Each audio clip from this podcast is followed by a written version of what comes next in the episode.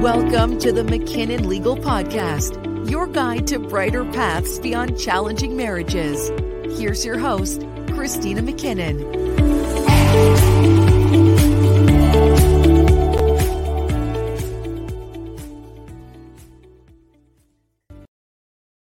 Hello, hello, and welcome everyone to episode numero uno, episode number one of the McKinnon Legal Podcast. I'm your co host, Jeremy Wolf, and I'm joined by none other than your host. We have Christina McKinnon. Christina, always a pleasure. How you been? Yes, I've been great, fantastic. I'm glad it's Friday. Um, starting up for a, a trial season before the uh, holidays get here, but you know it's always good. So uh, it's what we do. It's what people retain us for is to have their children during the holidays, and I'm I'm happy to do it. I'm happy to be there to help. Wonderful. Well, I'm excited to get started on this journey on this, the very first episode of your very own podcast show. So, why, why don't we start off with some basics here? And for our listeners, maybe share with them a little bit about McKinnon Legal, the types of services you offer, and then we'll, we'll kind of get into the backstory of how you came to be in the first place. Okay. Uh, we have a full service uh, family law firm. Uh, we've been in existence almost two decades now, 19 years um, in existence. I've been practicing for about 20 years, but um, we have uh, attorneys at our office with over 50 years experience. Uh, we do the whole gamut of family law from modifications to child support, custody, uh, divorce, collaborative divorce.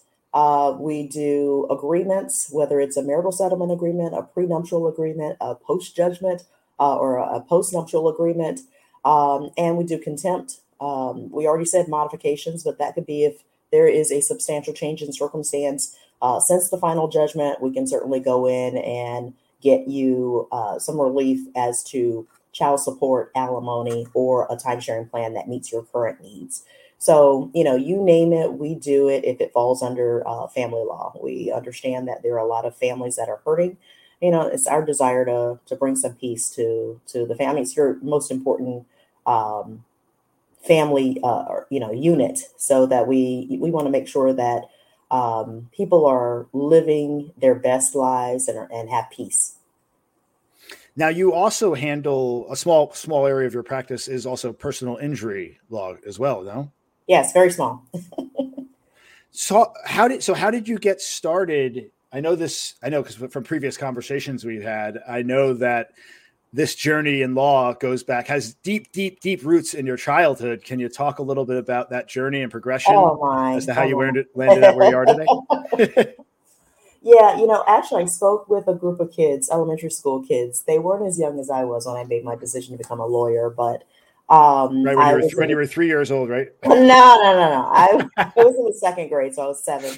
Uh, but I spoke with fourth graders this year, and you know what? I was shocked and amazed. I had lawyers. I had one judge in the fourth grade that you know she knew she wanted to be. I had I'm going to be a congressman. Oh, I'm going to be a senator. So you know, hey, um, I, I, think we're still around. Those star children are still around. so so going back second grade for you, mm-hmm. you had this realization that this was the path that you wanted to take uh, so talk about talk about that a little. Uh, back when you were in second grade, what happened?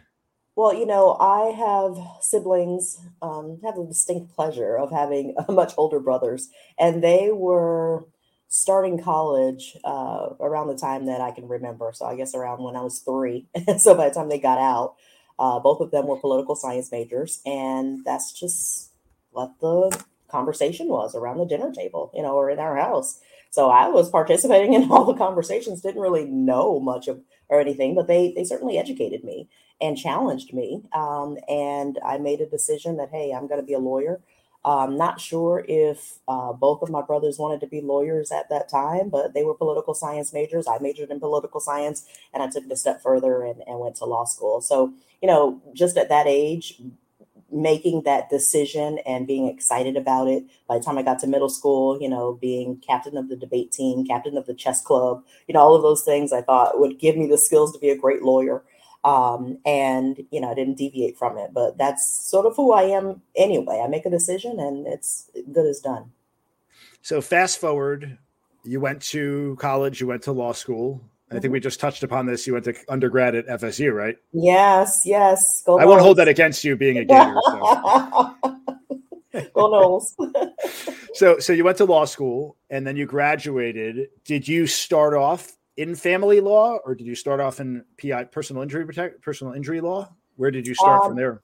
No, I um, or none of doing labor and employment law. I took a job, and I mean, I was making a great salary for all I knew back then. It's the most money I'd ever made, and um, I actually settled pre-suit cases in personal injury, you know, car accidents, some slip and falls here, maybe a negligent security case uh, there. And I was just settling the cases before they had to be filed, before the statute of limitations ran um, because you know if I had to file the case and I had to refer it out because I had a job with somebody else, and lo and behold, within a year and a half, I was matching my salary. So what did I do? I told my employer goodbye. like you know, like I can do this on my own, and I never looked back. You know, uh, thank God it it has been the most rewarding experience. I always knew I wanted to be a lawyer, but I didn't know I wanted to be a business owner. That I was going to be a business owner. And um, I've had colleagues and friends that have, you know, started out with me, you know, 19 years ago. And when times got hard in those initial phases, you know, they went and got a job or stopped. I just never stopped. You know, um, you know, things certainly got much, much better. Uh, we have 10 employees now. Uh, we're bringing on a second associate attorney on November 20th. Uh, so, you know, we can divide the case load up a little bit. I can be a little less stressed, but I love what I do. Um, and, you know, I have a business that is beyond my wildest dreams. Do you find that for the, I guess, family law cases, specifically mm-hmm. like divorce cases, are you doing an equal blend of actual trial litigation versus outside settlements, or what's the I guess the ratio of when you actually right. go to a trial versus when you settle things uh, prior to that.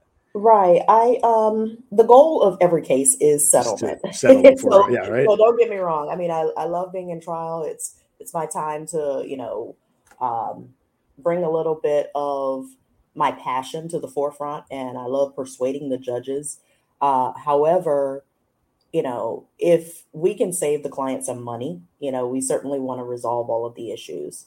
Um, but sometimes that just can't happen. And um, there was one judge, she's retired now. She would always uh, say that the clients have to love their kids more than they hate each other, right? And sometimes the hate just goes to the final judgment. We're going to try and they're going to hate each other until they see, you know, this is what my lawyer had been telling me all along. The judge is going to do what's fair, they're going to do what's equitable, and they're going to do what's in the best interest of the children. Um, so I would say 70% of my cases settle um, and it's those 30% usually you know towards the end of the year we're getting towards the holidays and someone's restricting access to the kids you know for christmas. And we know that we need to have a hearing some sort of evidentiary hearing. Uh, in this case i have a few trials uh, set up before the end of the year so i did three of them so far be- since november 1st actually i'm in my third trial on monday since november 1st and then I have six more to go before the end of the year. busy, busy, busy. I mean, it's, yes, it's so un- it's I, so, being busy. it's so unfortunate that these you know situations can get as contentious as they do. Obviously, emotions run run run hot, but when you have kids in the mix, gosh, it's so mm-hmm. important for parents to have a little bit of empathy, have a little bit mm-hmm. of understanding, and try to mm-hmm. resolve things amicably. You know, if not for mm-hmm. them, for the for right. the kids. So yeah. And, you know, uh, I told you I spoke at a school, an elementary school earlier this week. And um, the kids, of course, are geared towards, oh, you're, are you a prosecutor or you a defense lawyer, of course, from television. But some of them are like, I know what you do because I have two houses and we have two Christmases and I have two birthdays, you know? So they have gone through divorce. They've gone through their parents splitting up um, you know, or my daddy pays me child support. No, he doesn't pay you child support. But you know, the conversation was very um, interesting, and you know, I, I, don't get into the specifics of, of their particular cases, but they were very interested in what I was saying, trying to understand it better. Um, and you know, we really got to think about the children and how they're going to be affected. Children are very resilient, um, but if I could tell you how many of my cases where the children have a therapist, uh, a guardian ad litem, reunification therapy, um, some sort of counselor to prevent alienation.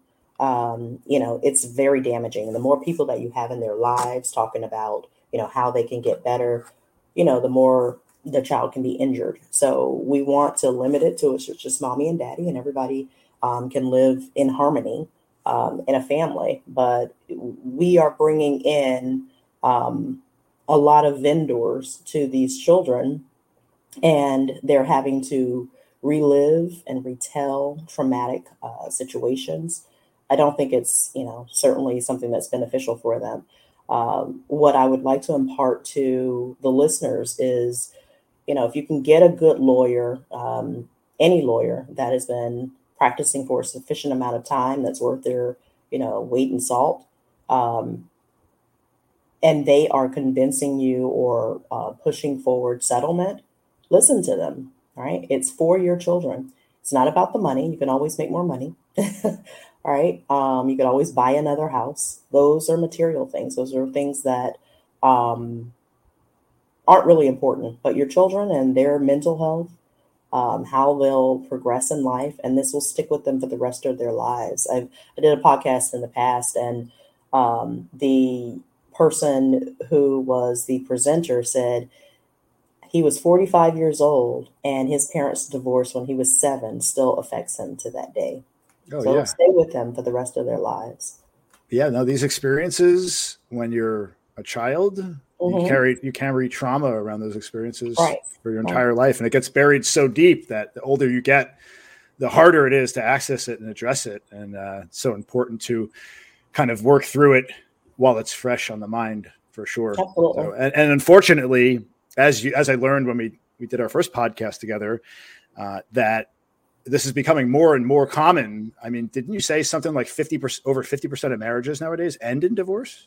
Yeah, it's close to fifty percent. It's crazy. I don't think people realize how, how common it is. Mm-hmm, mm-hmm. And um, yeah, no, definitely very very interesting. So, Christina, what's your motivation behind doing a podcast? Because I know you're super busy, obviously, as you said. Uh, why are we here? Why are we doing this? What are your goals? What are your aspirations with this platform? You know what? Um, my goal as a family law practitioner is to educate, you know, whether it's my client or just the general population, we want to educate. Everybody has a family, whether they're married or not, they may have kids as well. So um, they certainly need the information going forward. They need to know how to be a better co parent um, we put out a series of newsletters, uh, information on social media. This is just another medium for us to um, get accurate information that I'm passionate about, that I'm very successful with, uh, that has uh, provided a, a, good medium for a lot of families to move on in peace uh, over the last two decades. So that's why we're here today. That's why, you know, I decided to use this medium as a way to get the information out. Wonderful. And I'm excited to be on this journey with you, certainly learn all about what you have to offer and share with our great community. So, Christina, always a pleasure. Looking forward to getting together again for the next episode. You have a wonderful weekend. Enjoy the game. All righty. Thank you, Jeremy, for um, having me. Always, uh, it's a pleasure. Um, have a wonderful weekend. Yeah. And to our listeners, thanks for tuning in. And we will look forward to seeing you on the next episode of the McKinnon Legal Podcast. Everyone, take care.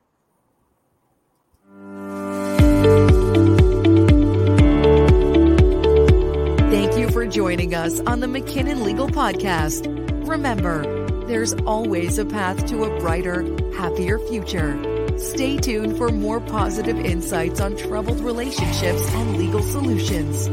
For more information, visit McKinnonLegal.com. That's M C K I N N O N legal.com or call 877 920 1614.